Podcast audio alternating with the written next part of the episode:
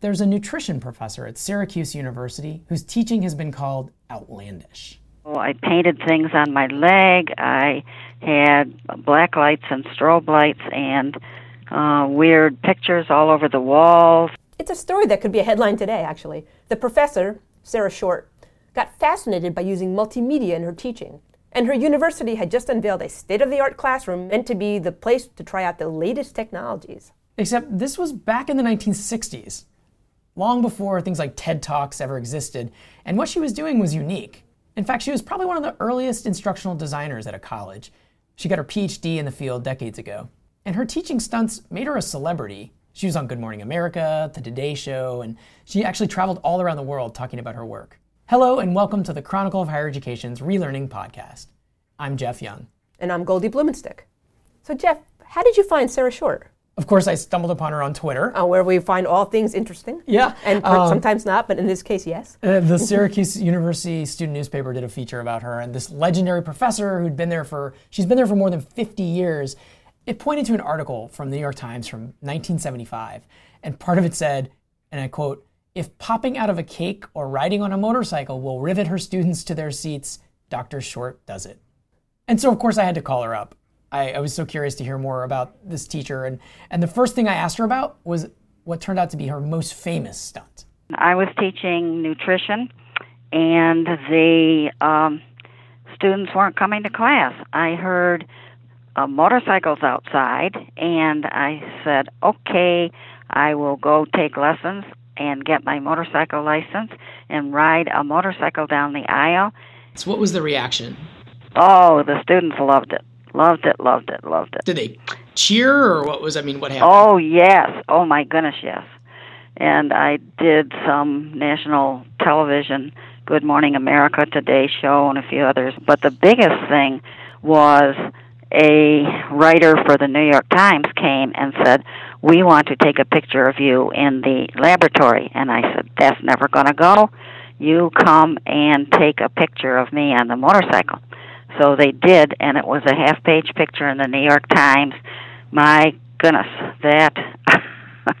that got me all kind and Syracuse University all kinds of publicity. So then I was invited to do national television shows and uh, I was asked to speak in many countries, and so it was different. So there was a time there where you were uh, kind of a teaching celebrity. I don't know about that, but I was here, there, and everywhere. What do you think of some of these teaching technologies these days? Well, everybody is seems to be texting and um, or on um, on computers or on uh, their cell phones or whatever. I, I feel that we're losing our interaction among people. And uh, are we going to lose our voices or not be able to communicate? What is going on? I like to have people interact with each other. And I feel that we're losing that. Um, yeah, hold, hold on one second. I'm so sorry to do this. Um, no, no, that's all right. My wife is having an emergency that she needs an answer to about something, so um, I, I, did the thing that I you just said not to do. I feel terrible actually because I just my no. phone was sitting right here and it popped up. well, that's all right. If you've got to go, we can. No, no, no. I'm done. I just time. had to. I had to text her okay. back. Um, okay. But, but maybe I just made your point. Um, well, if it's an emergency, then that's different uh, technology. So the what about things like there are these massive open online courses or MOOCs? Yeah, where, I okay. I like interaction. I don't like online, and I have done online, but I really think that you learn so much more by interacting with people. What about a 450 person class or a 420 420 person class like you've taught? Some people would say yeah. that's distance education, isn't it? Well, um, I was up and down the aisles asking people what they thought about it and gave them the microphone and I tried to uh, have interactions there. What did your colleagues think of the um, of these oh. stunts? they said, "Do we have to put on a three ring circus to um, to uh, teach?" And I said, if they're learning and they're paying attention, yes. And so I guess, what is your advice for professors today? First of all, you need to absolutely know as much as you possibly can about the subject and then interact with the students.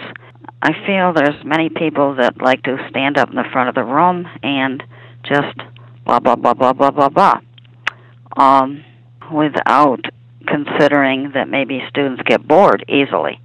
I always have pictures in PowerPoint on the screen of what I'm talking about, many pictures that I've taken all over the world, and um, I then try to get interaction among the students.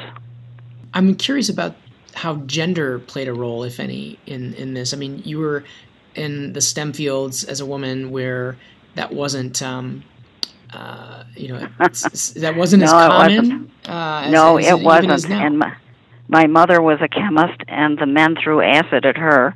I was a chemist at Bristol Labs early on in my career, and the men um, sent dead rats through the mail to me, but I got back wow. at them. How'd you get back at them? well, they came. It was times when men always wore long ties. And so I said, Oh, what a lovely tie, and whipped out a pair of shears from my pocket and snipped it off. What has been your favorite moment in in your 50 plus years of teaching? Um, students coming back and coming down the aisle and and hugging. there are um, students from the past that have been um, in my class because Mm-hmm. I've taught something like forty-four thousand now. Wow. Uh, 44,000 students? Mm-hmm. That's almost as many in, as in one of these MOOCs. Yep. Except for that you've gotten to see every one of them, I guess. yep. Well, thank you so much for talking with us today. Talking with Oh no, thank you. All right. So first off, I just want to clarify that everything's fine. The emergency that's in the tape there, um, it was pretty pretty mundane. It was just kind of one of those domestic things of like my wife asking for something. But um, but it was very interesting. Kind of proved her point a little bit about the and a reminder of the, the distracted world we live in. Yeah, gosh, she's she was a, a hoot, hoot to listen to. I have to say, I really loved her reaction to the MOOCs because, frankly, she sounded just as disillusioned about MOOCs as a lot of people are today. Um, and also, if people are interested, that article from the New York Times, we, we have it on our website, right? Yeah, we, we have a link there on our show page. And and when she described her skeptical colleagues, you know, it also reminded me of the debates that are still raging today about, you know, tech in the classroom and whether profs need to spruce up their lectures to, to keep the attention of students. This has been the Relearning Podcast. It's part of the Chronicle of Higher Education's coverage of innovation at colleges. If you like this podcast, please subscribe on iTunes or on the Google Play Music app, and take a moment to give it a rating. And you can sign up for our free newsletter and read our articles at chronicle.com slash relearning. Today's show was edited and produced by me, Jeff Young.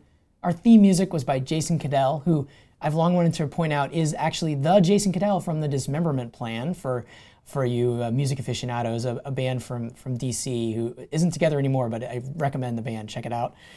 At this point in the podcast is where we usually say, we'll be back in two weeks with more conversations about the new learning landscape. Except in this case, Jeff, you won't be back, right? Yeah, unfortunately, I am uh, moving on to new adventures, and so I am leaving the podcast. But you will be here, keeping it, keeping the flame, and I can't wait to keep listening. Yeah, I'll be here, and uh, we'll, we wish you well, and we'll miss you. I will miss this so much, um, and thank you, and thank you all for listening.